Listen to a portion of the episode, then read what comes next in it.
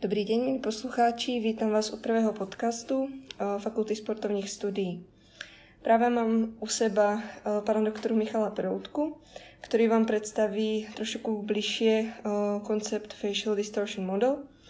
Pán doktor Peroutka vlastne svou mnohaletou ambulantnú prax vykonával napríklad na rehabilitačnej klinike Malvazinky v Prahe Momentálně působí v Centru rehabilitace a integrované medicíny Krimet v Podebradech a m, taká novinka je, že je zakladatelom vlastnej a zcela novej vznikajúcej Facial Clinic Prague v Praze. Takmer 10 rokov je členom medzinárodného výzkumného týmu doktora Kenza Kase, autora metody Kinesiotaping a zakladateľa Kinesiotaping Association International.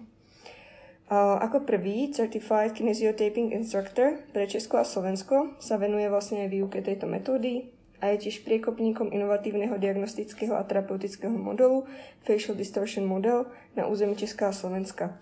Prevážne o ktorom si dneska budeme povídať alebo rozprávať. Je jedným z, prvo, z dvoch prvých absolventov najvyššieho vzdelania v tomto modeli v Česku a na Slovensku a spolupracuje s Európskou asociáciou FDMA a podielal sa taktiež aj na výuke tohto modelu. Vo svojej praxi sa špecializuje na myofasciálnu problematiku, manuálnu medicínu, športovú fyzioterapiu a kineziotaping. Takže Michal, ja ťa vítam u nás na pôde fakulty. A prosím ťa, vedel by si poslucháčom v krátkosti představit terapeutický model uh, Facial Distortion Model? Takže, ahoj a dobrý den posluchači. Já určitě děkuji za pozvání a jsem rád teda, že budu první host podcastu vaší fakulty a snad teda začneme nějakou potom tradici, kterou budete na fakultě dál rozvíjet. No a k první otázce, tak ano, určitě to půjde, takže Facial Distortion Model, ve zkratce FDM, je vlastně diagnosticko-terapeutický koncept, který se skládá hlavně z manuálních technik, hlavně z specifického důvodu nebo specifického způsobu diagnostiky pacienta.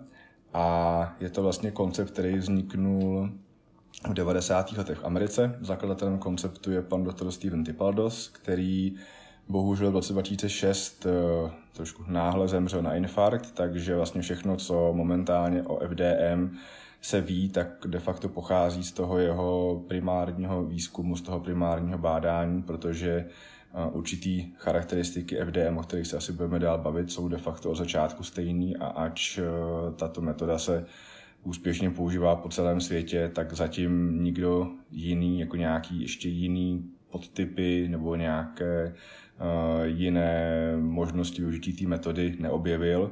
Mm-hmm. A je to vlastně obecně metoda, která, která spadá do manuálních technik a zaobírá se primárně léčbou pohybového aparátu na bázi různých myofasciálních manuálních technik, které jsou z části jsou eh, víceméně vlastní nebo autentické, z části vycházejí z některých chiropraktických nebo osteopatických technik a je to na jednu stranu takový trošku efektivně postavený mix, ale jak jsem říkal před chvilinkou, je tam spousta věcí, která je vlastně autorských, vlastních, specifických pro FDM. Mm-hmm. Um, kdo léčí v místě bolesti je ztracen, je známým výrokom našej významnej osobnosti fyzioterapie, teda vašej, v České republike, pána profesora Karla Levita. Ako veľmi sa pohľad na pacienta v rámci diagnostiky fyzioterapeuta líši v praxi FDM terapeuta, keď to, keď to zavezmeme vlastně v rámci tohoto výroku? Hmm. Tak já myslím, že můžeme říct, že pan profesor Levit byl, byl vlastně významná osobnost české slovenské fyzioterapie. Ano. a já jsem teda ještě měl to štěstí, že jsem ho zažil za jeho života na některých seminářích, na některých stážích u něj. Mm-hmm.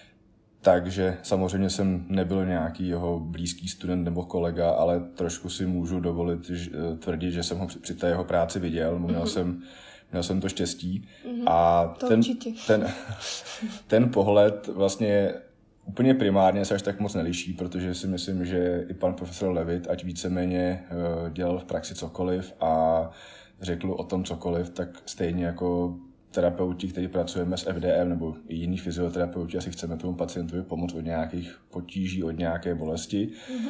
No, ale když se vrátím k té otázce vůbec tomu citátu, tak uh, on taky existuje citát od pana profesora Levita, myslím si, že to je uh, ošahat, vyhmatat, mm-hmm. pochopit. Mm-hmm.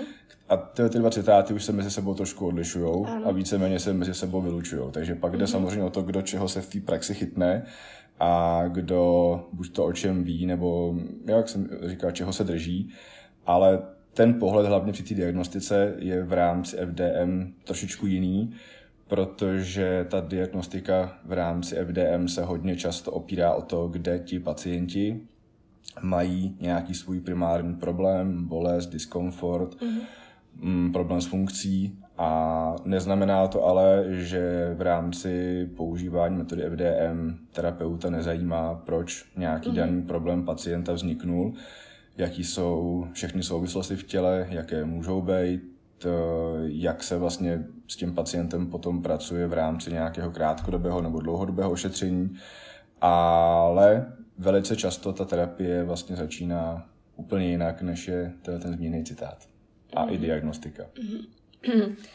Zmínil si úplně jinak, tak viděl by si to trošku přiblížit, co znamená úplně jinak? Uh, no, pokusím se. A z mého pohledu, nebo i z pohledu FDM, je ten diagnostický přístup jiný v tom, že hlavní roli v té diagnostice hraje pacient. Mm-hmm. A samozřejmě, když bavíme se o myofasciálních potížích, samozřejmě může se i v praxi fyzioterapeuta, případně lékaře, mm-hmm.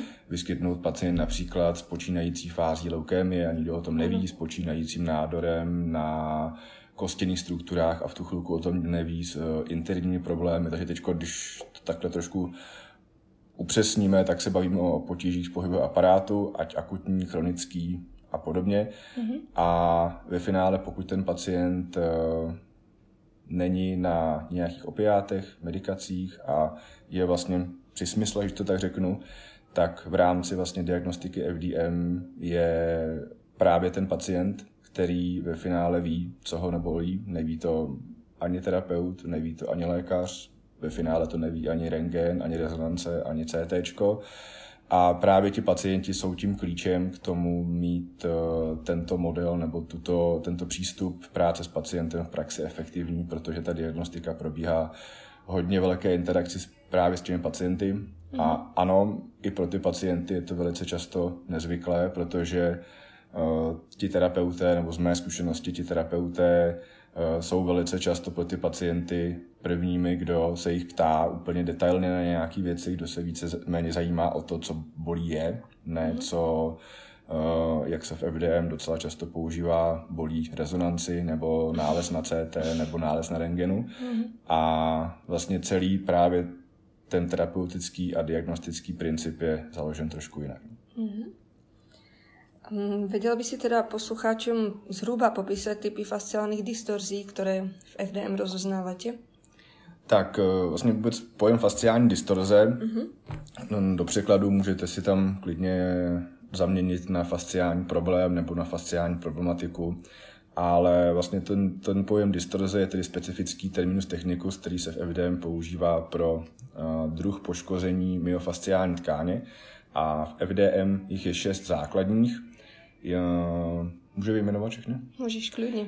Tak patří tam trigger band, herniated trigger point, uh, cylinder distortion, continuum distortion, folding distortion a tectonic fixation. A vlastně v základu jsou to tyto základní fasciální distorze, je jich tedy šest, a diagnostika v rámci FDM tedy probíhá hodně, hodně zjednodušeno tak, že se vlastně terapeut snaží potíže pacienta přirovnat nebo napasovat do jedné, a což je tam potom to složité, i často několika na sebe navazujících nebo vzájemně se ovlivňujících distorzí. A není to samozřejmě úplně tak snadný, asi jak se to teď v podcastu může zdát, mm. ale vlastně pracuje se s diagnostikou pomocí těchto základních distorzí. A potom jsou následní kroky, které už potom tak snadné nejsou Aha. a což si myslím, že taky sama už trošku víš. Mm-hmm, vím. A ten základ ale vlastně je tak, že se ten pacient, eh, nebo že se toho pacienta snažíme v praxi zařadit do jedné z těchto nebo několika právě těchto fasciálních distorzí. Mm-hmm. Um, ty si spomenul jako prvé trigger band. Mm-hmm. To je celkom, aspoň podle mojej dosavadných zážitků v praxi, celkom často vyskytující se jav.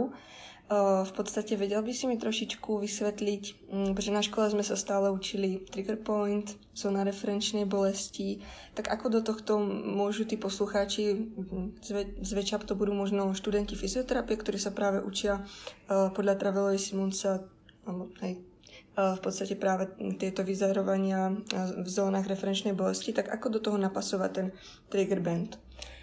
No já bych tomu ještě teda přidal, jestli k tomu můžu nas, nafas, mm-hmm. napasovat i ještě druhou distorzi, mm-hmm. herniated trigger point. Ano. A samozřejmě je to o specifické terminologii FDM. Mm-hmm. Já taky ze své praxe nebo z vysokoškolského studia vím, že se používají trigger pointy, uh, tender pointy, zóna referenční bolesti, mm. ale vlastně FDM používá dělení fasciálních tkání nebo bez pojmenovávání fasciálních tkání i trošku na základě vlastně takové vlastní nomenklatury nebo takové vlastní terminologie. Mm.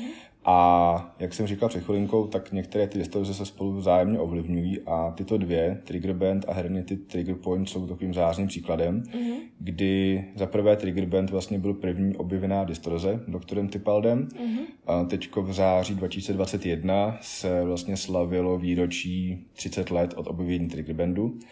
A... To byl ten star trigger band, myslím, že? Mm-hmm, jo, mm-hmm. tak. A vlastně trigger band znamená pro představu, takhle když eh, to máme de facto pouze online i, i bez videa, mm-hmm. tak eh, když si třeba představíte výplet tenisové rakety, která je normálně klasicky vyplítaná vertikálně, horizontálně, nebo například zapnutý zip od mikiny, tak při určitých druzích mechanického poškození, ať trakční silou, kompresní silou, torzní silou na měkkou tkáň se vlastně tyto víceméně mm, organizované, uspořádané svazky myofasciálních struktur, jak povrchová fasciální tkáň, tak hluboká fasciální tkáň, i svalové vlákno na mikroskopické úrovni můžou trošku rozpojit. Mm-hmm. Když to trošku připodobním, jako když byste násilím rozškubli kousek zapnutého zipu od mikiny. No a vlastně tím vznikne ta fasciální distorze a ten pohybový aparát vlastně tu fasciální distorzi nějakým způsobem detekuje. Mm-hmm. A možná ještě teď předběhnu nějakou jinou otázku a rovnou na to navážu, že každá ta fasciální distorze má svoje specifická pohybová gesta ze strany mm-hmm. pacienta, má své specifické projevy v rámci bolestivosti, případně v rámci poklesu funkce. A trigger band, asi pokud nás tedy poslouchají fyzioterapeuti nebo budoucí fyzioterapeuti, kteří už eh, nějakého pacienta v praxi viděli, tak eh, ten pacient na sobě popisuje nebo ukazuje přejetím jednoho, dvou či tří prstů po nějaké línii. Asi mm-hmm. taková nejjasnější symptomatologie nebo nejjasnější příklad může být oblast klíční páteře, případně od bederní páteře směrem po dorzální části nohy, mm-hmm. nebo od krční páteře směrem po uh, horní končetinu. A vlastně ten pacient znázorňuje tu oblast té bolesti, která de facto, když se na toho pacienta kouká, to vypadá jako pruh. A když jsem mluvil o tom, že distorze se můžou mezi sebou navzájem ovlivňovat, tak například druhá distorze, což je právě zmiňovaný herniated trigger point, mm-hmm. kdy to herniated je tam dano schválně, protože slovo hernie nebo význam slova hernie je de facto i v praxi, že určitá vrstva měkké tkáně se patologicky dostane skrz určitou vrstvu, která je na ní. Při nějakém blbém pohybu, opakovaném pohybu, špatné poloze. No a vlastně pokud si představíte určité vrstvy fasciálních tkání, tak eh, pokud například dojde k pohybu kolem jedné, dvou až tří os, a v tom pohybu pacient udělá velice často, to i sami popisují, nějaký blbý pohyb. A asi sami víte, že když zatnete sval, to řeknu úplně zjednodušeně, v posilovně, tak když ten sval zatnete koncentrickou kontrakcí, tak zvětší svůj objem. Mm-hmm. No a pokud se toto stane, když vlastně čirou náhodou se ten vektor pohybu a vůbec směr těch uh, fasciálních tkání v povrchové vrstvě trošku povolí a v tu chvilku dojde ve vrstvě pod tím k zvětšení objemu, tak se vlastně může stát, že v určitém místě ta spodní část té fasciální tkáně de facto vyřezne přes tu povrchovou. A tím pádem vám vlastně vznikne za prvé trigger point A za druhé, aby ten hernity trigger point vzniknul, tak vlastně musí poškodit tu tkáň, skrz kterou vznikne. Mm. A tím velice často rozpojí ta fasciální vlákna, když se vrátím zpátky k tomu zipu mm. a máte víceméně dvě distorze, které jsou jako brácha a segra, mm. protože aby vzniknul trigger band, tak velice často musí vzniknout i hernity trigger point. A když to trošku vrátím do té problematiky trigger point, tender point, referenční zóny bolesti, tak de facto to, že máte potom nějaký bod, který ten pacient eh, cítí jako bolestivý při podráždění a ta bolest se někam projekuje, jsou známé mapy různých trigger pointů a tender pointů, co kam všude jako vystřeluje nebo nevystřeluje, ale moc není známo, proč to tak je. Mm-hmm. Jo, je znám pojem referenční zóna bolesti, ale co se přesně děje v té měkké tkání, proč teda u někoho, když jeden trigger point podráždíte, tak ta referenční zóna bolesti je směrem X, u mm. někoho jiného bude směrem Y, mm. tak vlastně z mého pohledu na toto velice šikovně a velice eh, logicky nachází vlastně odpovědi právě i celkově metoda FDM mm. a takhle bych asi popsal ty dvě základní distorze, které jsou v té praxi terapeutů mm. asi nejčastější. Určitě moc děkujem za také pěkné vysvětlení. Právě proto keď som vyšla zo školy ako fyzioterapeut, uh, spomenula som si vlastne u vás na kurze, keď som videla práve tie uh, ukážky tých trigger bandov, hernie tie trigger points, uh, tak som si spomenula, že môže to byť pr- práve vlastne tá zóna referenčnej bolesti, ktorú tak ako nás často učia alebo rozoznávame, takže mi to začalo trošku dávať zmysel, pretože ja som väčšinou taký typ, že tiež chcem chápať prečo. A v podstate FDM mi dalo veľmi pekné odpovede. Tak Všimla som si, že na stránkach fdmeurope.com sú zverejnené pomerne zaujímavé výskumy, ktoré skúmajú vlastne vplyv FDM techník, napríklad na petnú ostruhu či tzv. shoulder pain syndrome, ale je tam toho samozrejme viac. Vedel by si nám popísať pohľad na danú problematiku a ich možné riešenie z pohľadu FDM? Ano, pokusím se a já bych asi začal tím, že vlastně FDM, na rozdíl od, řeknu, klasické medicíny či klasické fyzioterapie, díky tomu, co už jsem říkal před chvilkou, mm-hmm. moc nepoužívá nomenklaturu nebo názvosloví klasických diagnóz. To znamená, těch diagnóz máme fakt stovky, znáte například laterální epikondylitida, mediální epikondylitida, frozen shoulder, morbus osgutschlatter. Fakt těch diagnóz je mnoho, mnoho, co znáte od uh, lékařů, co znáte mm. z FT poukazu, co znáte z vysoké školy. A já si na jednu stranu myslím, že to je dobře, aby vůbec ten zdravotní systém mohl nějakým způsobem fungovat, aby v tom nebyla úplně taková, když to řeknu, anarchie. Mm-hmm. Ale na druhou stranu to je prostor, protože se tom spousta hodně, hodně důležitých věcí z mého pohledu v té praxi ztrácí, protože ti pacienti vlastně jsou zaškatulkováni do nějaké diagnózy. Ano. Velice často ta diagnóza je stanovovaná někým nebo někým lékaři, který ty pacienty nemají čas vyšetřit, ani je případně nevidí. Toto asi myslím, že v českém zdravotnictví, a bohužel nejenom v českém, asi znáte všichni. Mm-hmm. Jsou případy, kdy pacienti, jak na smilování, čekají dva roky na magnetickou rezonanci a na té rezonanci teda samozřejmě během těch dvou let buď to se s nimi nic moc neděje, protože ještě nemají tu diagnózu, a když už teda po těch dvou letech mají za sebou ty rezonanci, tak buď to jsou strašně šťastní, že konečně ho tam mají, ten populární výřez, mm-hmm. anebo se taky stane druhá věc, že vlastně se stane, že na té rezonanci například není nic vidět, takže mm. dochází jako velice často k panice, mm. že teda konečně jsem si jako čekal nebo čekala na to, že mi ho najdou, ten mm-hmm. výřez, a on tam není a mm-hmm. furt ty pacienti mají potíže. No a FDM k tomuto právě, když navážu na to, co jsem už o tom mluvil, nepoužívá klasické diagnózy, mm-hmm. což neznamená, že neuznává, nerespektuje klasickou medicínu, ale má k tomu trošku jiné názvosloví. Mně se za dobu, co se FDM věnuju, líbí takový přirovnání, že vlastně terapeuté či lékaři, co používají FDM, se na toho pacienta koukají skrz brýle FDM. To znamená, že vy mhm. vlastně toho pacienta se snažíte vidět za stejným účelem, jako jsem říkal i na začátku, v návaznosti na profesora Levita. Asi všichni těm pacientům chceme pomoct. Uh-huh. Akorát se na to koukáme trošku jinak uh-huh. a mhm. nepoužíváme víceméně ty klasické názvy, ale jak jsem o nich mluvil, už se snažíme toho pacienta ošetřovat v těch základních šesti i na sobě navazujících dystrozích. No a vlastně popisovat tím pádem vliv FDM nebo terapii pomocí FDM úplně v kombinaci s klasickým názvoslovím běžných diagnóz je právě v tom FDM na jednu stranu trošku složitý, na druhou stranu se uh, lékaři, nebo instruktoři nebo lidé, co pracují s FDM, o toto snaží, aby zase to FDM bylo i uchopitelné pro tu klasickou medicínu. A ty výzkumy, vlastně, co jsou i uvedené na webu asociace, případně co jsou uvedené v publikacích, tak eh, se eh, vytvářejí.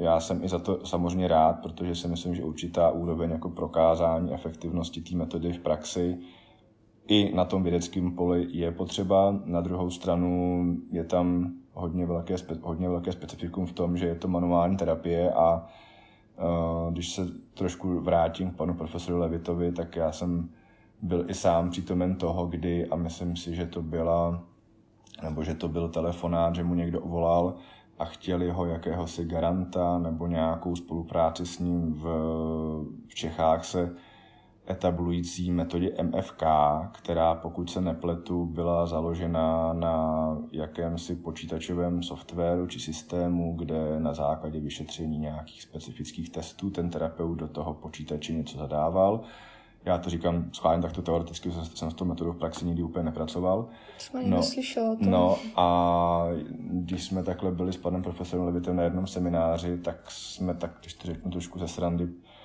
naštěstí ze srandy jako přemýšleli, že asi budeme svědky něčeho jako horšího, protože ten byl úplně tak vytočený, že vůbec jako je strašně, jako, jak si někdo vůbec jako chce manuální terapii a práci terapeuta manuálně, když každý terapeut manuálně k tomu má trošku jako jiný přístup, jako dovolit zařazovat do nějakého počítače, do nějakého protokolu a to, že by počítač teda měl potom jako tomu pacientovi nebo terapeutovi pak něco říkat dál, takže vůbec samozřejmě v návaznosti na to FDM je hodně těžký to nějakým způsobem všechno úplně bez jakýchkoliv odchylek eh, klasifikovat, protože každý ten terapeut, ač to budou dlouhodobí kolegové, kteří třeba tím vzděláváním budou procházet pořád spolu, pořád u stejných instruktorů, tak stejně potom ten manuální výkon nebo případně pohled na toho pacienta v rámci té diagnostiky se může trošku lišit.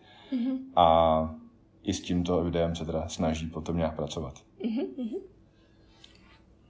S akým úspechom sa ti, Michale, darí v praxi ovplyvniť napríklad bolesti hlavy? Protože takýchto pacientov máme dosť často v ambulancii a z mojej vlastnej skúsenosti, hlavne také tie závažnejšie tenzné bolesti hlavy, alebo keď tak nazvem migrény, tak v podstate sa mi doposiaľ moc nedarilo ovlivniť, že tí pacienti chodili z jednej ambulancie do druhej a už nevedeli vlastne kam. A čo hovoríš v praxi e, na zabehnutú klasiku lokálnej termoterapie na kočnou chrbticu či oblast bedrovej chrbtice? Tak té první části otázky, já myslím, že ta úspěšnost je z mého pohledu relativně slušná. Přiznám mm-hmm. se rovnou, že momentálně vám tady asi nevysypu nějaká přesná data, mm-hmm. ale hlavně potom jde vlastně o to, aby ten pacient cítil úlevu té bolesti, mm-hmm. případně od těch komplikací. A z části to je navazuje na tom, o čem jsem se bavil. To znamená, že ač ty pacienti řeší různé bolesti hlavy, bolesti krční páteře v rámci uh, hypertenze, všech možných měkkých tkání, tak velice často návaznosti i na ten zpočátku zmiňovaný citát se ale té krční páteře nebo případně hlavě nikdo nechceme dotknout, protože mm. přece, když toho pacienta tam někde něco bolí, tak ona ta příčina vždycky musí být jinde jinde, mm. což samozřejmě i může být pravda, ale pak dochází k tomu, že se velice často hledá, hledá ta příčina a nepracuje se s tím, že ten pacient ten problém má. A v FDM se velice často používá manuální ošetření, například epikraniální fascie, kdy vlastně se opravdu manuálně pracuje s eh, vlasovou částí pacienta a co se týče krční páteře a hlavy, tak velice často je to taky kombinace právě zmiňovaných trigger bandů a hernity trigger pointů, kdy hernity trigger pointy v oblasti mm, střední horní části uh, trapézového svalu jsou velice často klíč vůbec pro oblast lopatky, ramene, krku, hlavy A asi když si potom představíte nějaké pacienty v praxi a trošku se zaměříte na to, jestli jste si třeba nevšimli, že by vám někdy ukazovali, co kde je bolí, mm-hmm. tak eh, když jsem se zmiňoval právě o těchto dvou distorzích, tak ty typická gesta, která jsou proti té distorze, se u těch pacientů de facto vyskytují vždycky. Mm-hmm. Samozřejmě může se stát, že se tam ještě k tomu připojují nějaké jiné distorze eh, z pohledu FDM, ale pokud si s tím ten terapeut umí diagnosticky a terapeuticky poradit, tak uh, myslím si, že ta úspěšnost je jako relativně velká a samozřejmě záleží na tom, jak dlouho ten pacient ten daný problém má. Že trošku rozdíl je, pokud je to akutní fáze, pokud je to chronická fáze, protože pokud je to v té akutní fázi, tak velice často, čím se do toho začne manuálně šahat dřív, tím ta šance na to vyřešení toho problému je větší a rychlejší. Když už jsou to potom stavy, kdy opravdu tam dochází k různým následným řetězením a i patologickým přestavbám eh, fasciální tkáně, tak opravdu těch terapií je potom potřeba vícero, ale to už potom je strašně individuální v té praxi. No a k té druhé části otázky, to znamená populární suché teplo, za mě taky jsem prostě prošel klasickým vzděláváním v rámci vysoké školy, taky nás to učili řeknu rovnou, že bohužel do dneška to slyším jako radu některých lékařů a z pohledu FDM vlastně využití lokální termoterapie v rámci terapie se používá pouze u tektonických fixací, což je fasciální distorze, která třeba v rámci takové klasické diagnostiky se dá předovnat pro frozen shoulder, mm-hmm. kdy, kdy ty pacienti vlastně nemají v tu chvíli nějaký velký bolestivý problém, ale mají de facto omezenou hybnost, mm. ať aktivní nebo pasivní, bez nějaké bolesti, tak ano, před touto terapií této distorze se dá používat v rámci FDM lokální termoterapie. Jinak vlastně FDM, termoterapii, před terapií, po terapii, různé autoterapie, všech možných sáčků, nahřívacích a podobně nepoužívá. Velice často i dokonce pacientům zakazuje pobyt v saunách a podobně, protože naopak právě třeba již zmiňované trigger pointy, nebo hernity trigger pointy a trigger bandy mm, to teplo úplně nemají moc rádi. Mm-hmm. A je to hlavně z toho, že pokud něco lokálně se prohřeje, tak samozřejmě může dojít eh, chvilkově k spazmolistickému efektu, ale zároveň dochází k hyperémii, v té dané tkáni zároveň dochází ke zvětšení krevního zásobení a tím pádem, když vlastně ta fasciální distorze, ať je to hernity trigger point nebo trigger band, je víceméně pro to tělo, že to řeknu zjednodušeně jako úraz, poškození měkké, měkké tkáně, a to tělo má nějakým způsobem vždycky potřebu to hojit. No a to tělo nejvíc hojí nebo se regeneruje v noci, když spíme během spánku. A takový klasický příklad, kdy pacient potřebuje si nějakým způsobem ulevit, po celém dní v práci, nebo při sportu, nebo před spánkem a nahřeje si populární nějakou dečkou, bederní páteř nebo krční páteř, tak si se mu chvilinku uleví, což ano, fajn.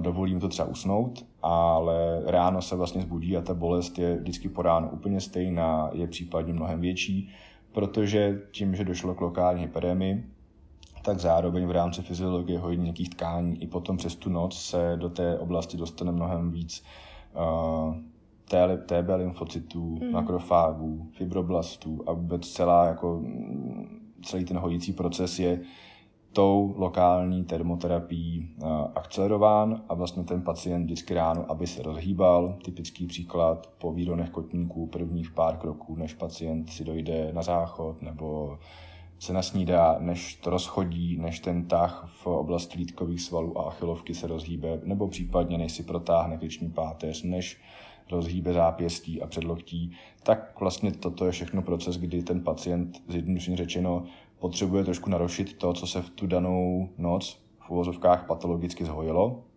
mm-hmm. což je tím tělem detekováno jako poškození něké, něké tkáně.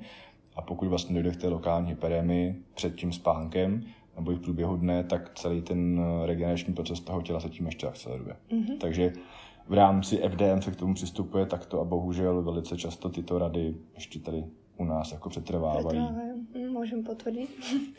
Eh, Chcem se tě spýtat ještě, um, ty jsi nám ukazoval na kurze taký prístroj pre zachladenie, ktorý používaš. Uh-huh. A používa sa teda v rámci FDM po ošetrení, keď je tá tkán trošku rozdráždená, začervenala na, na vlastne takové sklidnění, ta negativní termoterapie naopak lokální? Ano, používá se, záleží samozřejmě, jak mají fyzioterapeuté možnosti ve svých ordinacích. Existují samozřejmě přístroje lokální kryoterapie, řeknu, opravdu přístroje, mm-hmm. pak existuje lokální kryoterapie úplně jednoduchá, zmrazené sáčky mm-hmm. s gelem, nebo mm-hmm. případně v domácím prostředí zmrzlá zelenina z mrazáku, ano. protože u některých fasciálních distorzí, kdy vlastně i ta, samá, i ta samotná terapie je pro toho pacienta relativně bolestivá, což je na jednu stranu dobře, na druhou stranu rozhodně to neznamená, že jakýkoliv manuální kontakt s pacientem, který bolí, toho pacienta, tak je vždycky dobře. Mm. Tam si právě jako myslím, že najít na těle pacienta nějaké bolestivé oblasti není úplně až tak složitý i v houzovkách pro lajka, ale je potom dobrý vědět, co teda chcete tou terapii docílit a co teda děláte a proč to děláte a když to toho pacienta bolí, tak abyste byli na řeknu, bezpečné části té terapie nebo bezpečné straně té terapie, tak ano, některé techniky v rámci FDM bolí, ale musíte si prostě být jistý, že víte, co děláte a proč. Mm-hmm. A právě pro sklidnění té měkké tkáně po té terapii se dá používat lokální kryoterapie jak v ordinaci, nebo potom velice často to dostávají pacienti domů za úkol. Mm-hmm. Když už vzpomínáme trošku ty přístroje, tak ehm, na kurzoch jsme se stretli so zaujímavými pomôckami, ktoré FDM využíva. Niektoré majú taký uh, veľmi zaujímavý aj tvar. A v podstate mm, môžeme to definovať asi ako záchodový zvon, alebo neviem ako inak. Uh, vedel by si nám trošku priblížiť tieto pomocky, ktoré sa používajú a taktiež aj autotrakčné lehátko, uh-huh. ktoré je aj tak. knižka, myslím, nejaká publikovaná, že? Aha. Uh, co se týče, tak já začnu od toho konce, začnu od toho autotračního lehátka.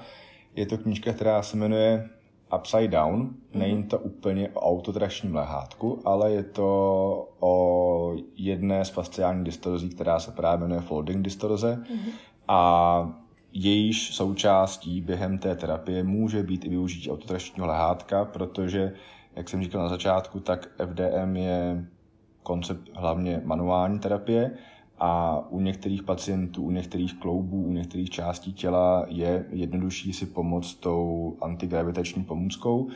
A samozřejmě autotrační lehátko z mého pohledu si ho pamatuju primárně z dětství v jižních Čechách, zeměživitelka, langoše, sekačky, traktory a vedle stojí postarší pán s autotračním lehátkem který ho tam vychvaluje a prodává a vždycky to vypadalo aspoň teda pro mě jako taková jako alá teleshopping a horst A samozřejmě autotrační lehátka nevymyslel FDM, existují XY let, ale právě jde o to, že FDM umí některé pomůcky využívat efektivně.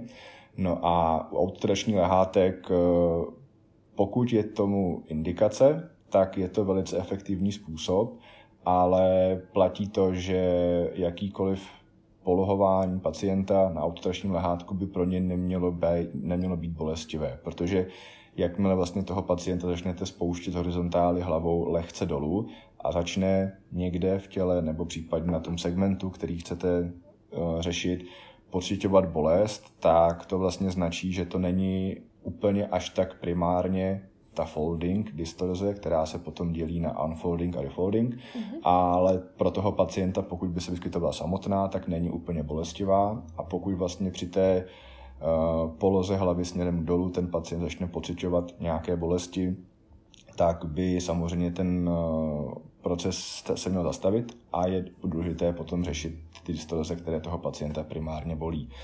A vlastně používají se klasické autotrační lehátka, nebo se používá specifický přístroj, který se jmenuje Invert Track, který de facto těch autotračních lehátek je na trhu XYZ, ale ten Invert Track je de facto pouze jednotná, je můj jeden výrobce, který se vlastně používá pro trakci v oblasti bederní, hrudní a krční páteře. A asi pokud by vás zajímalo, vypadá Invert Track, tak je nejsnažší si to vygooglit, než abych vám tady popisoval. A je to vlastně mechanismus, který za prvý umožňuje folding distorze řešit efektivně, dá se to potom i když to spojím s autotračním lehátkem, používat autoterapii toho pacienta. A samozřejmě jsou pacienti, kteří úplně náhodně to autotrační lehátko zkoušeli a nevyhovuje jim, protože je tam ještě nějaká jiná fasciální distorze. Jsou pacienti, které autotrační lehátko na ní nedají dopustit, že jim to strašně pomáhá, úleva od bolesti beder, kyčlí, kolen a podobně. Protože zase, že to řeknu trošku zjednodušeně, čirou náhodou, ten jejich problém je hlavně ta folding distorze pohledem FDM a ta trakce je um, pro ně v tomto případě pozitivní. Ale, jak jsem říkal před chvilinkou, je vždycky potřeba vědět i co se týče pomůcek, proč ji někdo chce použít, jak by se měla použít, aby potom byla efektivní a nejenom, že prostě máte dispozici XY různých nástrojů a pomůcek a zkoušíte to tak jako uh, pokus omyl. No a samozřejmě FDM teda používá ještě spoustu jiných pomůcek, taková Další relativně vtipná je plunger, což je ten zvon. uh, víceméně zvon hodně podobný tomu, co asi znáte většinou z koupelen a podobně, akorát je trošku specifický, protože má hodně široké to hrdlo, který se vlastně dá připojit na no, při, přimáčku na pacienta, používá se vlastně pro, například super je to pro uvolnění lopatky, pro řešení právě tektonických fixací a další pomůcky jsou například eh, kivy. A nemá to nic společného s ptákem kivy, nemá to nic společného s kivy jako s ovocem, ale je to vlastně pomůcka, která se primárně používá na porodních sálech a je to vlastně pomůcka, která se používá v FDM pro řešení cylindrických distorzí, kdy se vlastně podtlaková pomůcka kivy přikládá na měkkou tkáň vlastně v místech, kde pacienti mají právě různé projevy spojené s cylindrickou dystrozí a vlastně se touto, touto pomůckou dá ošetřovat vlastně specifická fasciální tkáň a problematika, která tuto dystrozi použí, uh, způsobuje. Mm. Pak se používají z hlediska autoterapie a taky třeba to by mohlo být pro fyzioterapeuty trošku známější, asi všichni znáte Kiblerovu řasu. Mm-hmm. A něco podobného jako Kiblerova řasa se používá i v FDM a vy vlastně můžete toho pacienta edukovat pro autoterapii. A možná to znáte i z vaší praxe, že ne vždycky máte třeba ideálně suché ruce nebo máte trošku spoceného pacienta a klouže vám to.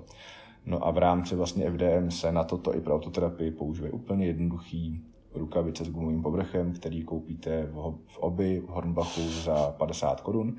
Dají se samozřejmě dezinfikovat ve zdravotnictví všemi klasickými dezinfekcemi na povrchy. Mm-hmm. A co se týče ordinace a co se týče pacientů, tak vlastně i v rámci autoterapie jejich měkkých tkání si i ty různé varianty, když to řeknu zjednodušeně, Kiblerovy řasy můžou provádět sami doma.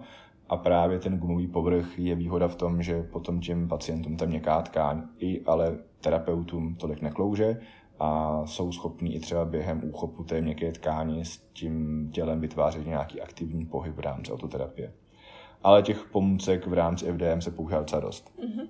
To ma zaujíma celkom tá autoterapia, čo si spomínal, pretože väčšina pacientov, alebo teda tých, nie väčšina aktívnejších, keď e, v podstate uh, majú nejakú tú um, cvičebnú jednotku, keď tak nazvem, oni očakávajú nejaké cvičenie na doma. Často sa spýtajú, dajte mi nejaké cviky sestry. Uh, v podstate, čo v rámci FDM vy využijete ako autoterapiu? Například. No, nejsou to úplně primárně cviky, mm-hmm. protože, jak jsem zmiňoval, tak FDM je hlavně koncept založený na manuální terapii, což ale neznamená, že terapeuté či lékaři, kteří používáme FDM, si nemyslíme, nebo si myslíme, že ty pacienti by se neměli hýbat. Akorát jde o to, že třeba z pohledu FDM, pokud budete mít pacienta, tak pro hodně zjednodušenou představu, asi ve zdravotnictví, když to fakt hodně zjednoduším, máme nějaký 4 až 5 možností, co se s tím pacientem dá dělat. Jedna věc je farmakoterapie, což z pohledu fyzioterapie moc smysl nedává, protože fyzioterapeuté v Čechách nesmí předepisovat léky. Druhá věc je operační léčba, což také fyzioterapeuti asi nebudeme pacienty operovat. Pak máte třetí možnost, což je pohybová terapie, kde je XY všech různých konceptů od DNS, akrální koaktivační terapie, spirální dynamika, McKenzie, yoga, mm-hmm. pilates, prostě jakýkoliv, mm-hmm. i silový trénink a podobně. Pak je další možnost, což je fyzikální terapie, kam spají samozřejmě lasery, magnety, ultrazvuky, rázové vlny, zase XY možností a pak je manuální terapie. A vlastně z pohledu toho přístupu eh, FDM pod tímto trichtýřkem těch pěti možností stojí ten pacient a ten terapeut by měl být ten, který jako rozhodne, co na něj v tu chvilku použít mm-hmm. a bohužel se velice často stává a ano, já souhlasím s tím, že fyzioterapeuté by mě, jsme měli být ti, které, kteří ty pacienty učíme nějaký správný pohyb, nějaká kompenzační cvičení a podobně. Mm-hmm. Ale zase na druhou stranu, pokud máte pacienta, který dělá všechny možné pohyby, i třeba bude poctivý, bude se věnovat autoterapii, bude chodit na všechny možné cvičení dva roky, ale ve finále furt jako primárně má ten problém, který před těma dvouma rokama to začal dělat. Uh-huh. A když to řeknu hodně zjednodušeně, cvičí, cvičí, umí všechny možné pohybové vzory, ale pořád ho třeba bolí to koleno. Uh-huh. Jo? A FDM vlastně pracuje primárně tak, aby toho pacienta zbavilo bolesti, dysfunkce, diskomfortu, mm. aby zlepšilo funkci toho pohybového aparátu. Mm. A ano, z hlediska individuální diagnostiky, individuálního přístupu se potom může stát, že pokud se tyto základní potíže napraví, no, pardon, eh, vyřeší, tak pak následuje OK a abyste v rámci prevence předešel její vzniku, tak je dobrý dělat tento cvik, nebo se věnovat této metodice, nebo se věnovat této formě mm. tréninku, mm. ale víceméně ta diagnostika následná terapie je primárně založená na manuální terapii. Což neznamená, že vlastně ale by ti pacienti se z pohledu FDM neměli hýbat, neměli by se učit pohyb, neměli by se správně hýbat, ale aby ta terapie byla efektivní, tak by bylo taky dobrý občas jako zvolit ten efektivní terapeutický přístup a nejenom postupovat podle nějakých zažitých dogmat. Mm-hmm. Ty sám si byl fyzioterapeutom hokejového HC Mountfield České Budějovice a HC Verva Litvínov a taktiež bývalé reprezentantky České republiky v jazdovom lyžovaní Kláry Křížovej. Uh, akém, aká je úspěšnost léčby pomocou um, technik FDM uh, podle tvojich zkušeností, co se týká akutní stav versus chronický stav? No tak tady ta moje sportovní historie i třeba s tím budějovickým outfieldem už je docela letitá, protože to bylo mhm. ještě samozřejmě v době, kdy si řekla správně název, ještě uh, HC Outfield byl v Českých Budějovicích, než byl přesunut do Hradce Králové. Mm-hmm. Tak v té době, což bylo vlastně po mé vysoké škole, kdy jsme primárně spolupracovali s uh, tehdejším brankářem Manfieldu Kubou Kovářem, a měl jsem to štěstí, že jsem vlastně ten působil za éry pana Františka Výborního, tak jsem samozřejmě evidem nepoužíval, mm. protože jsem vůbec nevěděl, že existuje. A potom s Litvínovem už to bylo trošku čerstvější, tam už jsem FDM používal a s Klárkou Křížovou to bylo vlastně v takové dobře, já jsem s ní spolupracoval nějakých 6 nebo 7 let, takže to bylo v době, kdy jsem s FDM začínal pracovat. A u těch profesionálních sportovců ta využitelnost té metody je za mě strašně velká, protože u toho profesionálního sportovce potřebujete ten efekt. Mm-hmm. A samozřejmě vy ho nepotřebujete, nebo z mého pohledu nepotřebujete jenom u toho profesionálního sportovce. Když vám přijde běžný pacient do ordinace, tak uh, manažer potřebuje na služební cestu, mm-hmm. paní, co pracuje někde v nějaké výrobně, potřebuje chodit do práce.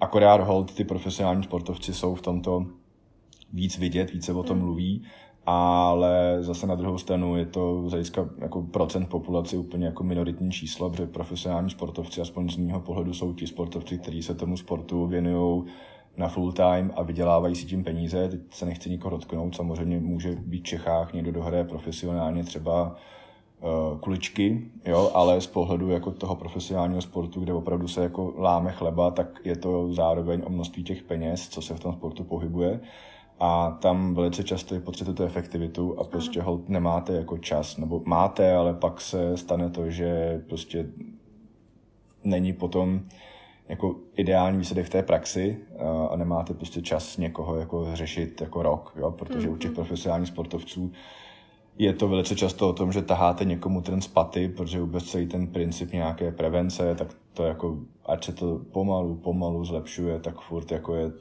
hodně zanedbaný ať od dětí, tak i u dospělých, ale to FDM naopak v tomhle je potom hodně efektivní nástroj, protože velice často se dají potíže s pohybovým aparátem řešit relativně efektivně a rychle. Já můžem potvrdit. My jsme byli, to víš, na paralympiádě v Pekingu s slovenskou parahokejovou reprezentací. Já jsem tam FDM používala vlastně prevažně a musím zaklopat, že naši chalani boli v podstate v poriadku a vlastne efekt tam bol v podstate skoro okamžite, takže, takže spokojnosť. No a je to vlastně o tom, co jsem říkal jako před chvilkou. Samozřejmě zabezpečení profesionálních sportovců je různý, klub od klubu, svaz od svazu.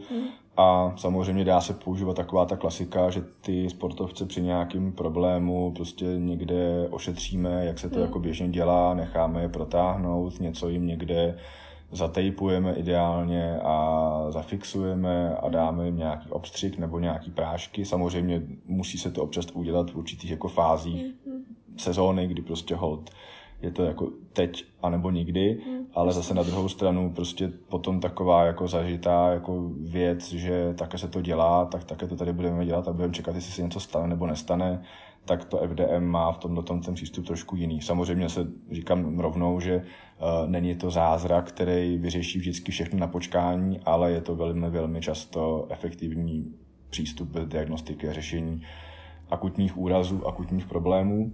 A ještě si se jí potom právě ptala na ty chronické věci, tak zase samozřejmě záleží u těch profesionálních sportovců, v jaké fázi té sezóny to je, kdy vůbec je prostor se zabývat něčím chronickým, samozřejmě na základě zhodnocení, jestli teda to má nebo nemá smysl, jestli nějaký chronický, nebo jestli nějaký chronický stav teda může uh, případně ohrožovat výkon toho sportovce. A právě když uh, máte například teďko třeba nedávno skončila NHL, takže asi když byste den před finále nebo před rozhodujícím zápasem zjistili, že někdo má chronický potíže s kolenem, tak asi v tom světě profesionálního sportu vás to v tu chvilku úplně nebude zajímat, protože prostě potřebujete, aby odehrál co nejlíp ten daný zápas a potom teda jako se uvidí, co se bude dít dál, jo. Ale i to využití u těch chronických stavů je hodně efektivní, protože ta propriocepce vůbec vnímání těla skrz povrchovou a hlubokou fasciální vrstvu je hodně složitý a potom ti sportovci mají i na základě nějakých dlouhodobých potíží problém s výkonem, že to řeknu mm-hmm. zjednodušeně, a to FDM vlastně umí pracovat s těmi chronickými stavy.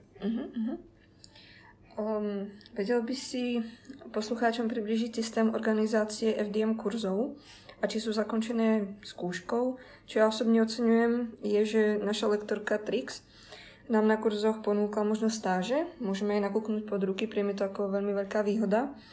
Tak eh, trošku nám to prosím. Tak co se týče organizace kurzů FDM v Evropě, uh-huh. tak vlastně kurzy, které se školí tady v Čechách a na Slovensku, tak spadají pod European Fascia Distortion Model Association, ve zkratce EFDMA, která má sídlo ve Vídni. A vlastně všichni instruktoři, kteří FDM školí, jsou buď lékaři, nebo chiropraktici, nebo osteopati, nebo sportovní fyzioterapeuti, anebo mix některých oborů například právě Beatrice Baumgartner nebo, příklad, nebo například eh, Markus Brainesl a nebo Willy Feslacher, což jsou vlastně tři instruktoři, kteří jsou schopni FDM efektivně a správně učit v angličtině, protože mm-hmm. FDM je v Evropě nejvíc rozšířeno v německých mluvících zemích, mm-hmm. tak vlastně Trixie má vystudovanou pětiletou osteopatii na mm-hmm. Vienna School of Osteopathy plus sportovní fyzioterapii pětiletou ve Vídni. Markus Brainesl má klasickou medicínu vystudovanou ve Vídni plus osteopatii, jsou spolužáci z Trixie. Uh, Willy Feslacher je taky osteopat, takže vlastně Výuka této metody probíhá pouze vlastně pod vedením uh, certifikovaných instruktorů a není opravdu vůbec jako snadný se stát tím instruktorem. Já sám jsem ještě od té mety trošku daleko, nebo docela dost daleko. A vlastně ta organizace té výuky potom probíhá tak, že asi tady si myslím, že je na místě zmínit, že výuka Výuku FDM můžou podstoupit pouze fyzioterapeuté či lékaři. Mm-hmm. Na kurzy FDM nesmí laická veřejnost, nesmí tam maséři, nesmí tam trenéři, nesmí tam studenti fyzioterapie. Ano, pokud někdo studuje magistra, tak už má v Čechách legislativně bakaláře, takže ano, magi- studenti magisterských oborů tam můžou, mm-hmm ale například, když by někdo nastoupil do prváku na vysokou školu na fyzioterapii v říjnu a chtěl na kurz FDM v listopadu, tak bohužel, mm-hmm. protože součástí FDM jsou i manipulační mobilizační techniky, které legislativně v Čechách je to taková trošku šedá zóna, kdy ano, jsou tady kurzy, kde prostě může přijít dokoliv, kamkoliv, kde prostě bohužel se to koná i na renomovaných zařízeních v Čechách, a potkají se tam lékaři, fyzioterapeuté, trenéři, maséři, lymfoterapeuté a prostě kdo si chce křupnout s pohybovým aparátem nebo ho zamobilizovat, tak může přijít. Um, názor si na to můžou posluchači udělat sami, ale FDM to má prostě jinak. Mm. A já si myslím, že to taky správně, ač na to úplně není v Čechách nějaký zákon, nebo on je, ale nebo jsou určité normy nebo vyhlášky, které se potom v praxi moc nedodržují, ale tak to prostě funguje jako vůbec možnost se FDM kurzu zúčastnit. A to klasické vzdělávání je potom rozděleno do tří modulů, kdy vlastně ty moduly 1, 2, 3 probíhají většinou v pátek od 3 hodin do neděle, takže v pátek je to víceméně od 3 do 8, sobota celý den od 9 do 6, v neděli od 9 plus minus do 2 do 3. A jsou to vlastně tři moduly, kdy během prvního modulu se vlastně probírají všechny fasciální dystroze a studenti tedy musí tu jedničku absolvovat jako první. Potom v případě, že by se to nějakým způsobem nesešlo, tak můžou absolvovat modul 2, modul 3, mm-hmm. a nebo modul 3 a modul 2. Mm-hmm. Může se to prohodit, protože vlastně na modulech 2 a 3 už se ty fasciální distorze opakují, prohlubují se o nich znalosti, řeší se právě co, kde, na co navazuje a učí se tam ošetření těch fasciálních distorzí na specifických částech pohybového aparátu ale vlastně ten základ, vůbec úvod do toho FDM a popis všech těch šesti fasciálních dystrozí probíhá na té jedničce. Mm-hmm. Takže varianta logická je modul 1, modul 2, modul 3. Varianta uh, ve specifických případech, kdyby například ty termíny byly zrovna vypsané trošku jinak, tak je modul 1, modul 3, modul 2. Mm-hmm. Uh, potom to vlastně terapeuté můžou se pokusit o získání takzvaného basic certifikátu, což je vlastně mezinárodní zkouška, kdy ten basic certifikát vlastně v Čechách a na Slovensku máme zatím čtyři lidé, pokud vím já, a není to úplně snadný a mhm. je to víceméně zkouška, asi když jsme potom byli v praxi s kolegou, tak na nějaký 3-4 hodiny, protože probíhá tam prvně, teď si nejsem jistý, co bylo první, jestli byl písemný test, když ho neuděláte, máte smůlu. Když ho uděláte, tak probíhá potom test na základě rozpoznávání různých diagnóz nebo různých distorzí v rámci videí. Když, když ho neuděláte, máte smůlu. Když ho uděláte, tak je potom třetí, uh, třetí stupeň toho a to je, že vlastně dva terapeuté jsou před komisí dvou instruktorů a vlastně dostáváte specifické otázky, stejně ve finále se během té zkoušky, když jsme tam potom už jenom u té praktické zkoušky byly asi dvě hodiny, z víceméně hodinu na každého terapeuta, projde úplně celé tělo, úplně všechny fasciální distorze, takže dohromady je to nějakých jako 5-6 hodin v kuse a není to úplně sranda. Mm-hmm. A teprve vlastně s tímto basic certifikátem můžou ti absolventi absolvovat navazující kurzy, takzvané advanced kurzy, které se zaměřují už potom třeba specificky na využití FDM u temporomandibulární oblasti, u bederní páteře, například ve sportovní fyzioterapii, ale tyto advanced kurzy jsou právě přístupní až po získání toho basic certifikátu. Mm-hmm. Další potom varianta je IC Certificate, což je International Certificate, který je ještě vlastně těžší než ten Basic. A teprve potom vlastně existuje ta možnost stát se instruktorem, což nejenom, že je zase násobně těžší, než získat Basic Certificate, International Certificate, ale abyste vůbec mohli se vlastně snažit být instruktory, tak je tam jedna taková podmínka, která se od spousty metod liší a to je to, že oni vás primárně musí doporučit již stávající instruktoři. Mm-hmm. Když bude někdo IC certificate a bude tady se hlásit, že chce být instruktorem, tak eh, to není úplně tak snadný, protože musíte mít doporučení, myslím si, že minimálně jednoho až dvou instruktorů, který vás vlastně během té výuky znají a doporučí vás vlastně tomu boardu EFDMA, abyste vůbec jako mohli se snažit stát tím instruktorem. Takže to není úplně až tak jednoduchý. No a Uh, co se týče potom té druhé části, možnosti těch hospitací nebo té praxe, tak za mě, já když jsem se vlastně s FDM setkal poprvé před nějakými 6-7 lety, tak to taky jako pro fyzioterapeuta, který uh, studoval zde, tak bylo trošku v úvozovkách divný, musím přiznat, protože to v praxi není vůbec běžný a zase nechci se úplně někoho dotknout, ale zkuste si představit, eh, když absolvujete všechny možné kurzy v Čechách, na Slovensku, že byste se úplně v pohodě jako mohli dívat renomovaným fyzioterapeutům a expertům české medicíny nebo rehabilitace pod ruce a přímo jim pod ty ruce, ne jejich asistentům a ne asistentům těch asistentů, ale že by opravdu vám někdo, koho vidíte nějaké konferenci, znáte ho z televize, z knížek, znáte ty lidi z různých kurzů a podobně, řekli jo, v pohodě, prostě kdykoliv napiš mail a přijeď se podívat. Uh, možná se pletu, ale asi to je v Čechách trošku nonsens a vlastně v rámci FDM ti instruktoři s tímto absolutně nemají problém, takže uh, instruktoři Beatrix s Markusem fungují ve Vídni, Willy Fesslacher funguje v Hermagoru, což je Násfeld. Pokud samozřejmě někdo umí jako výborně německy, tak můžete ty stáže absolvovat případně i u jiných instruktorů. Já třeba německy se něco to mluvím, ale umím anglicky líp, takže pro mě jsou tyhle ty tři takový stěžejní.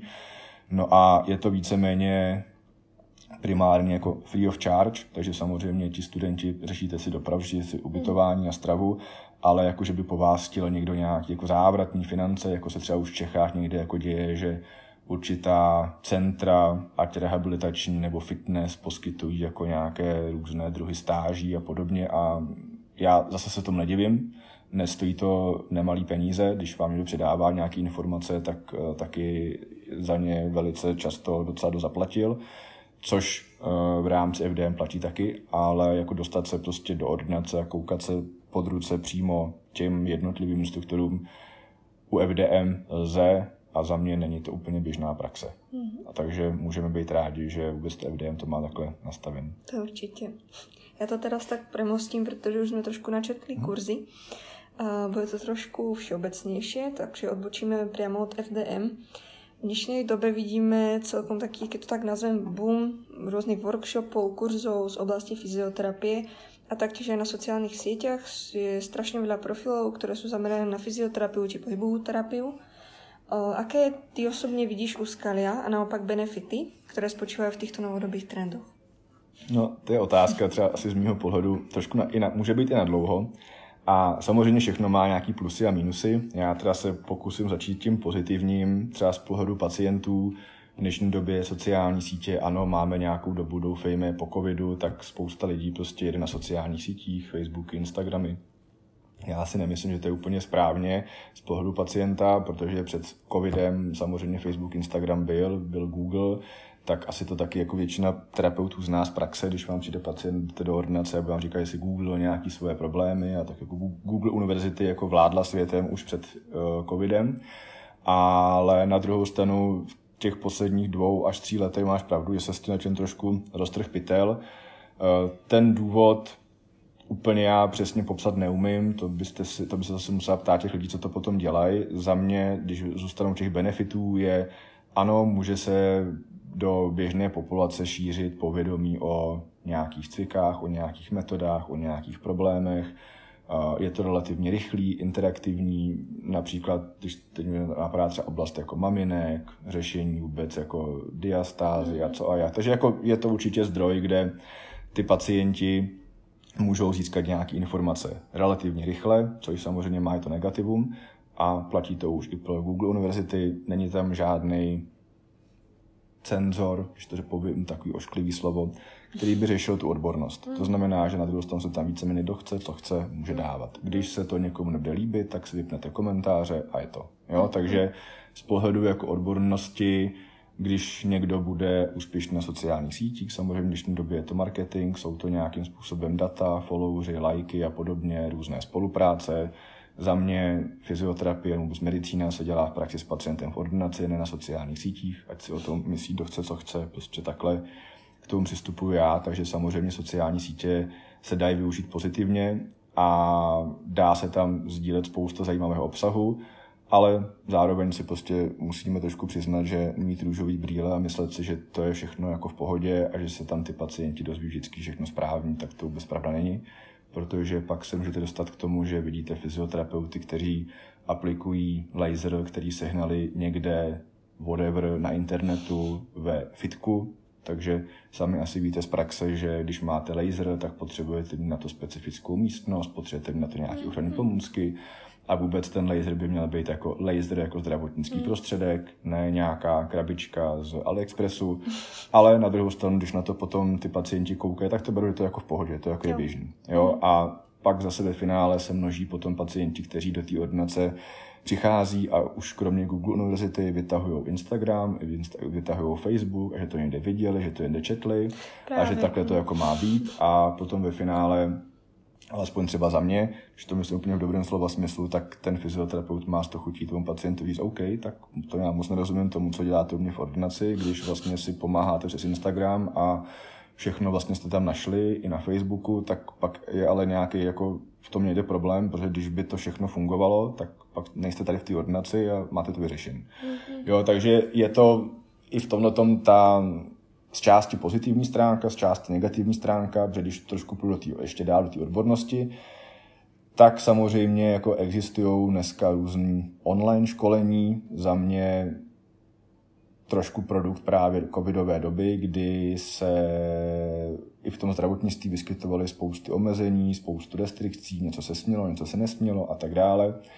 A za mě úplně v pohodě, nějakým způsobem bychom mohli jít s dobou, takže rozvoj informační technologie, existují dneska webkamery, existují zoomy a cokoliv, existuje sofistikovaná grafika, a na druhou stranu ale furt pohybový aparát nebo práce s pohybovým aparátem hlavně na úrovni jako obecně nějaké manuální intervence nebo pomocí nějaké pomůcky nebo něco, kdy vlastně ten terapeut musí, aby měl v té praxi efekt pracovat s tím, terape- s tím pacientem manuálně, tak učit se jako online, zase můj názor, je to prostě moc tak nedává smysl, hmm. protože já vlastně se věnuju výuce jak na vysoké škole, tak v rámci různých postgraduálních kurzů dneska už více jak 10 let. Mm-hmm. A tím pádem si trošku dovolím tvrdit, že o tom něco v té praxi vím a stává se mi to na každém ze všech různých kurzů, který buď to vedu nebo organizuji, kdy vlastně ten instruktor, pokud ta výuka má být kvalitní, v dobrém slova smyslu prostě musí toho studenta, tu dobu fyzioterapeuta, klidně 20, s 20 letou praxí, chytnout za ruku a říct prostě takhle ne, dá se to takhle, takhle, mm-hmm. ukázat, vysvětlit a znova a znova a znova. A zase pokud naši posluchači budou třeba studenti, tak eh, bohužel za to úplně nemůžete, ale když si třeba vezmete úplně jednoduchou praxi, byl covid a byli studenti, kteří nastoupili v říjnu do prváku fyzioterapie, byli na vejšce listopad, prosinec, pak bylo dejme tomu nějaký první zkouškový, únor a byl covid a rok nebyli ve škole. A ano, bohužel jako stalo se, ti studenti za to, nebo ti fyzioterapeuti za to nemůžete, ale v tu dobu, pokud například někdo začne ještě vyhledávat kurzy online na základě nějakých jako manuálních technik a podobně, tak jako se vším respektem pacienty jste v tu chvilku v té praxi moc jako neviděli, na ty pacienty jste si v té praxi moc jako nešáhli a učit se pracovat s měkkou tkání, učit se pracovat třeba s trigger pointy nebo s fasciemi nebo s nějakými pomůckami online na nějakém členovi rodiny bez toho, aniž byste jako měli možnost být korigováni, aby ty techniky se prováděly správně, tak z mého pohledu jako tady úplně jako cesta není. Hmm. Jo, a je to furt o tom, co jsem říkal na začátku, fyzioterapie není IT, není to programování nějakého technického vybavení a něco samozřejmě jo, nějaká teoretická přednáška a podobně, ale jakmile by se to mělo týkat různých manuálních technik a manuální práce s, terape- s, pardon, s pacientem, tak za mě jako v online tady, aby to potom bylo efektivní a nejenom o tom mít nějaký papírek, že máte za sebou hmm. kurz, hmm. Tak eh, je trošku problém. Hmm. Teraz si mi trošku nahral na ďalšiu otázku. V podstate, čo sa týka zaistenia kvality vzdelávacieho programu alebo lektora v rámci kurzov, potýkal sa ty s nejakým závažnejším alebo opakujúcim sa problémom a myslíš si, že je možná zmena alebo nejaký spôsob, ako predchádzať týmto problémom? Ak áno, a akým spôsobom je možné tejto zmeny dosiahnuť? Alebo prevencie? No to taky ten můj pohled na jednu stranu je trošku jednoduchý, už na základě těch mých zkušeností, na druhou stranu jednoduché věci v té praxi se moc často nevyskytují a je tam spousta komplikací. A to je to, že když se budeme bavit specificky o vzdělávání fyzioterapeutů, tak vlastně nějakým způsobem by mělo být v zaručeno, že ten vzdělávací koncept má nějaký smysl a že vůbec ten lektor nebo ten instruktor toho vzdělávacího konceptu má třeba k výuce toho konceptu nějaké oprávnění, ideálně od jeho autora. a tady už na poli Čech a Slovenska ve spoustě věcí se jako relativně rychle narazí, protože eh, z mého pohledu, aby vlastně bylo pro studenta fyzioterapie, pro fyzioterapeuty čerstvě v praxi nějakým způsobem vlastně ošetřeno, že nebudou chodit na nějaké kurzy zbytečně, tak by mohlo fungovat v praxi to, co na druhou stranu ale teoreticky by fungovat mělo, akorát ta praxe začne trošku pokulhává. A to znamená, že vlastně v Čechách je to velice zjednodušeně řečeno, si vlastně může dělat, kdo chce, co chce. Mm-hmm. A pak to v té praxi taky vypadá. Já se setkávám na mých kurzech, na našich kurzech s tím, že spousta vlastně studentů eh, třeba i v rámci našich kurzů jsou spokojeni, i třeba někdo ne, to, to je úplně běžný, ale velice často vlastně jsou tak jako na základě té praxe zde trošku zmatení, že různé informace se k tím dostávají z různých zdrojů a víceméně se v tom jako nemůžou nějak orientovat a je to pro ně relativně jako uh, složitý.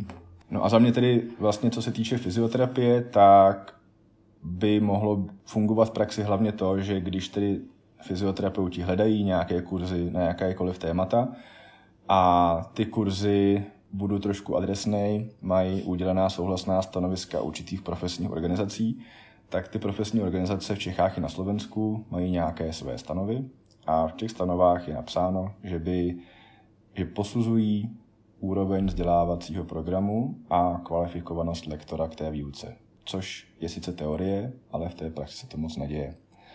Takže pak se ano, stává to, že studenti nebo i fyzioterapeuti jsou v té praxi trošku takový zmatení, že jdou na nějaké kurzy a ty kurzy potom nesplní jejich očekávání a podobně.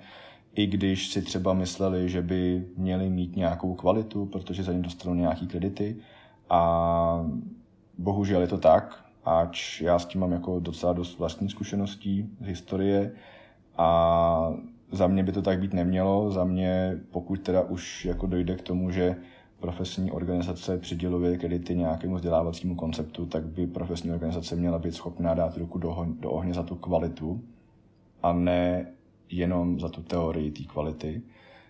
Jinak vlastně tam já aspoň nevidím ten smysl, protože takto by to byl ten efektivní filtr pro ty studenty, kdy, pro ty fyzioterapeuty, když prostě budou vidět, že tohle, tohle, tohle má takové, takové, takové kredity a prošlo to teda, by mělo projít přes nějakou schvalovací komisi, která by kromě kvality výukových prostor měla řešit i kvalitu toho vzdělávacího konceptu a znovu zopakuju oprávnění toho člověka vůbec o té technice, metodě něco říkat, která v dnešní době je často dohledatelná, těch mezinárodních konceptů je XY, mají jasnou strukturu, jako jsem mluvil třeba o FDM, o tom vzdělávání, mm-hmm. jak se stát instruktorem. Tu samou strukturu má McKenzie, tu samou strukturu má DNS, taky jako DNS vás vlastně nemůže učit kdokoliv jen tak se jako zamane, musí to být vlastně spojený s profesorem Kolářem.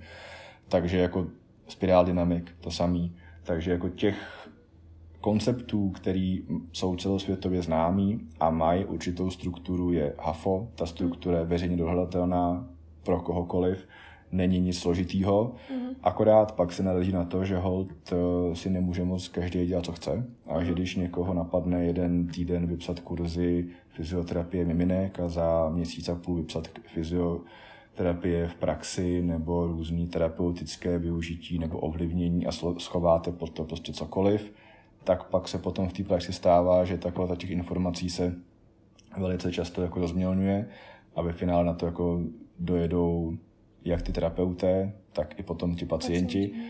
A jak jsi se ptala, jako řešení podle mě jednoduchý, prostě dodržovat stanovy, které ty profesní uh, organizace mají a ty stanovy existují, existovaly, akorát se nedržují. Mm. Tak na záver, uh, možno niečo trošku um, veselšie, tak by som ťa poprosila, aby si nám zdelil nejaký zaujímavý alebo vtipný zážitok svojej praxe. Môže to byť aj nejaké tie tradované príbehy FDM terapeutov a lektorov, pokiaľ to není tajné. A můžeš jít? Hmm.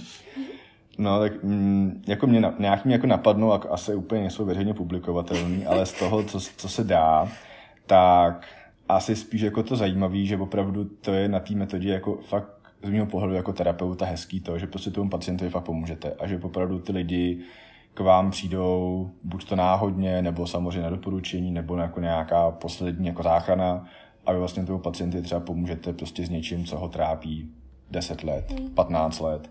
A velice často se to dá třeba udělat během jedné nebo dvou terapií, tak samozřejmě prostě z pohledu toho terapeuta je to jako příjemný, protože tomu pacientovi zlepšíte kvalitu života, zlepšíte vůbec jako fungování v běžných denních činnostech a není to vůbec o profesionálním sportu, mm. ale to je za mě asi jako v návaznosti na tom, o čem jsem mluvil, ta efektivita té metody, která, tak jsem taky zmiňoval, není všemocná, není zázračná, úplně na všechno vždycky a na první dobu bude fungovat. Je to hodně často, hodně práce, i manuální ze strany terapeuta, ale ten efekt potom za to stojí a tím bych to asi takhle jako schrnul tu odpověď, protože těch jako zkušeností z té praxe jako mám fakt už docela si myslím, že dost. Samozřejmě já se pořád učím, já se pořád učím FDM, vůbec co vše, ze vším souvisí a podobně a rozhodně si nemyslím, že umím úplně všechno. Mm-hmm.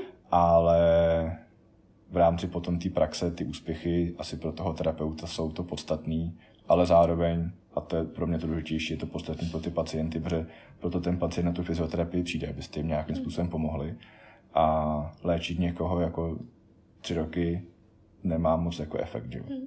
A pamätáš si ešte svoj najdlhší, najdlhší trigger point, kedy ošetrený? Trigger, trigger band. point, trigger band. Jo, uh, od laterální strany, teď nevím přesně, kterého malíčku na noze, bylo to po výronu mm-hmm. jedné slečny, tak bylo od laterální strany malíčku přes laterální stranu hlezejního kloubu, holeň, iliotibiální trakt, bederní páteř, uh, na ipsilaterální straně paravertebrální svaly až po epikraniální fascii ke kořenu nosu. Takže vlastně, když to trošku dáme do souvislosti s myofasciální liniemi, tak se tam na základě mm, Toma Myerse tak víceméně jako superficial backline, superficial frontline, lateral line, mm-hmm. jo, takže ten byl hodně dlouhý. Mm-hmm. Tak ja ti, Miško, moc ďakujem za uh, príjemné dopoledne, za um, podnetný rozhovor. Ďakujem, že si prišiel na ten prvý podcast na, na naší Alma Mater FSPS a verím, že sa ešte stretneme na ďalších kurzoch a toto povedomie o FDM sa bude medzi študentami, ale potom aj medzi fyzioterapeutmi šíriť ďalej. Veľmi pekne ďakujem. No já ještě jednou děkuji za pozvání a doufám tedy, že i během podcastu se posluchači dozví něco zajímavého, něco, co je do praxe nějakým způsobem hlavně i pozitivně ovlivní. A jsem teda rád, že jsme vlastně tady začali nějakou tradici podcastů na FSPS a snad eh, to bude dál úspěšně pokračovat i s mými dalšími kolegy a myslím si, že se tady ještě určitě potkáme na půdě fakulty. Takže ještě jednou děkuji za pozvání a hodně štěstí při výuce, při studiu a v praxi s pacienty. Hm, děkujeme a posluchači, děkujeme za vaši pozornost a přejeme vám hezké dny, hezké léto, naslyšenou.